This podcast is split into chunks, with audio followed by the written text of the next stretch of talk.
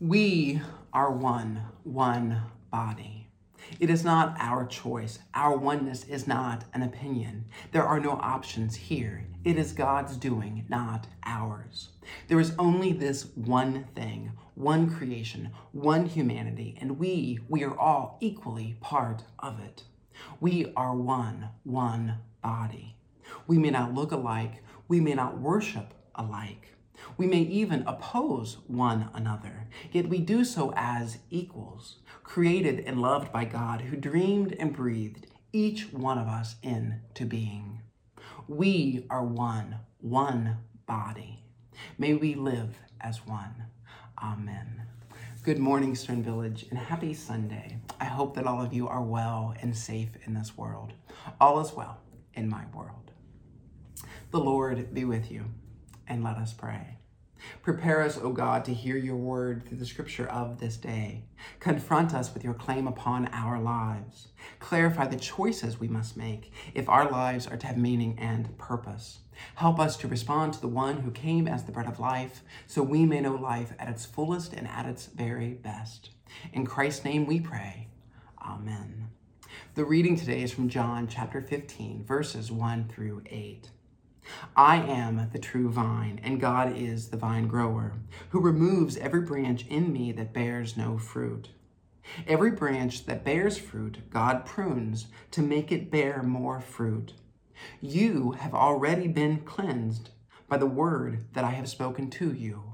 Abide in me as I abide in you. Just as the branch cannot bear fruit by itself unless it abides in the vine, neither can you unless you abide in me. I am the vine, you are the branches.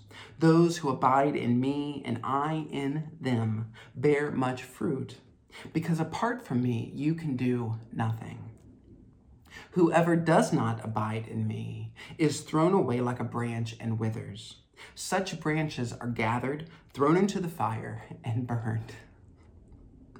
If you abide in me, and my words abide in you, ask for whatever you wish, and it will be done for you.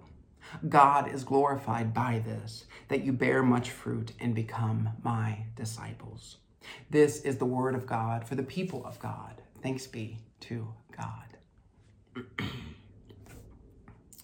I am an only child. So it may come as no surprise to you when I tell you that I am ferociously independent. As a child, my personal mantra could easily have been, No, I can do it myself. And as an adult, it's something along the lines of, No, I don't need your help. Thank you, though. now, part of my ferocious independence is nature, and part of it is nurture. I can acknowledge today, as I've matured in my life, a concerted effort on my part to permit others to support me, to walk alongside me. Yet it is not always easy. The truth is, we are, each one of us, products of a culture that celebrates the independent individual and mistrusts the communal. Consider Christianity which is often represented as a one on one transaction between a single believer and God. As Christians, we place immense stock in our personal, individual, and spiritual experiences. It's almost always my prayer life, my worship, my epiphany, my God, my Jesus, etc., etc., etc. And if we do align ourselves with a larger Christian community, we generally do so with a consumer mindset, trusting we are free to join up and free to quit as personal preference dictates. We are, in other words, free agents. As a collective, we struggle not to view dependence as weakness. We cherish our personal space and easily feel claustrophobic when other people draw too close. We believe, of course, in loving our neighbors, but we feel most comfortable loving them from a distance, like writing a check or setting two seats apart in worship. Now, given our cultural context, I can't imagine a more countercultural and challenging vision of the Christian life than the one Jesus offers us in this week's gospel. I am the vine, and you are the branches, he tells his disciples. Those who abide in me and I in them bear much fruit, because apart from me, you can do nothing. He goes on to say, Whoever does not abide in me is thrown away like a branch and withers. Such branches are gathered, thrown into the fire, and burned. I'm sorry, did he say thrown into the fire and burned? Is he telling us that we must depend on one another?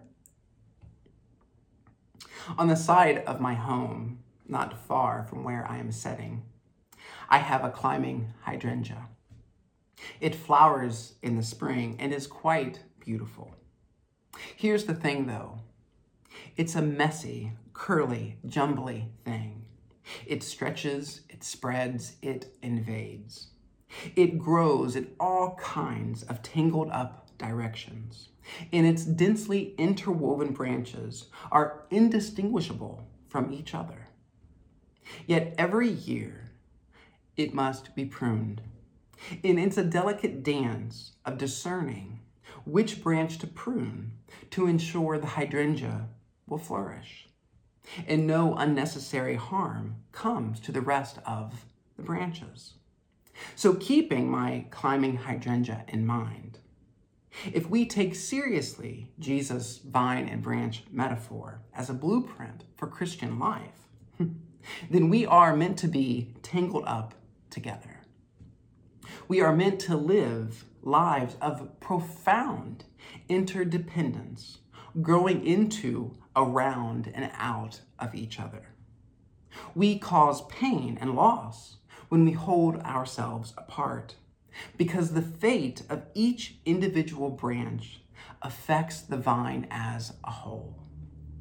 In this metaphor, dependence is not a matter of personal preference, it's a matter of life and death.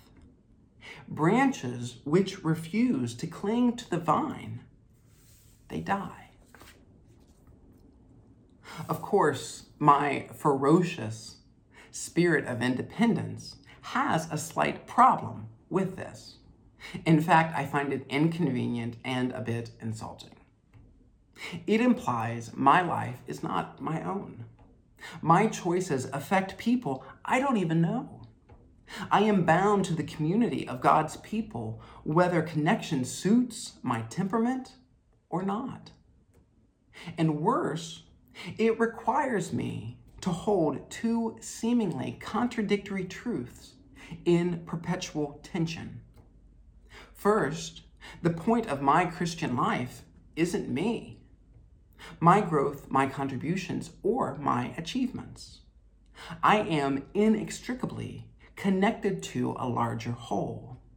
And apart from the whole, my spirituality, profound and precious though it might feel to me, is without value. Apart from the vine, I am barren. In other words, I'm not the fruit in this metaphor. Jesus, he has jokes. Second, I matter more than I can possibly imagine. Each branch matters more than I can possibly imagine because the fruitfulness of God's vine is no trivial thing. It constitutes the life and nourishment of the entire world. Threaded throughout today's gospel is the word abide. It appears eight times. It's a tricky word, abide. Passive on the one hand and active on the other. To abide is to stay rooted in place, but it is also to grow, to change, and to multiply. It's a vulnerable making verb. If we abide, we will get pruned. It's a risky verb. If we abide, we will bear fruit which others will see and taste. It's a humbling verb. If we ab- abide, we will have to accept nourishment which is not of our own making. And it is a relentlessly communal verb. If we abide, we will have to coexist with our fellow branches. We will have to live a life that is messy, crowded, tangled, and gorgeous. Now, I can't imagine there was ever a time when Jesus' disciples found the metaphor of the vine easy to apply in their daily lives. And I believe it's especially challenging to do so in our lives today. We live in a bitterly divided, wounded, and chaotic world. And we all have good reasons to be cautious and self protective and skeptical of other branches. Equally hard is the spiritual and imaginative leap we must make in order to trust the metaphor at all. As in, really? Jesus isn't just a wise teacher, a good role model, a provocative historical figure. No, he's also the very source and sustainer of my life in your life, of all life. Talk about an overachiever, clearly a firstborn. I am the vine, he told his disciples. You are the branches. Meaning, whether we like it or not, our lives are bound up in his and each other's.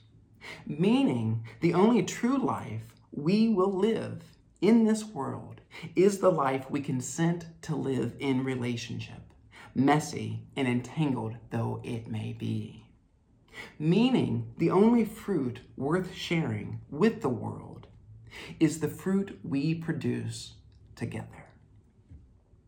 We have but one task to abide. Yes, it is difficult. And yet, at the same time, it is also quite easy because this is what we were created for.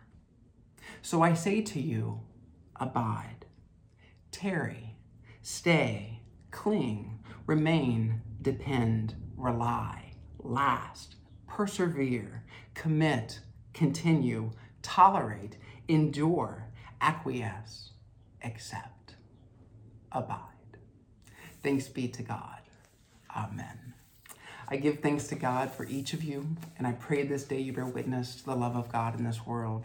Bear witness to the love of God, so those to whom love is a stranger, they will find in you a generous and loving friend. In the name of Christ Jesus and the power of the Holy Spirit, Amen. I love you, stoners. I hope you have a wonderful day, and I'll talk to you soon. Bye.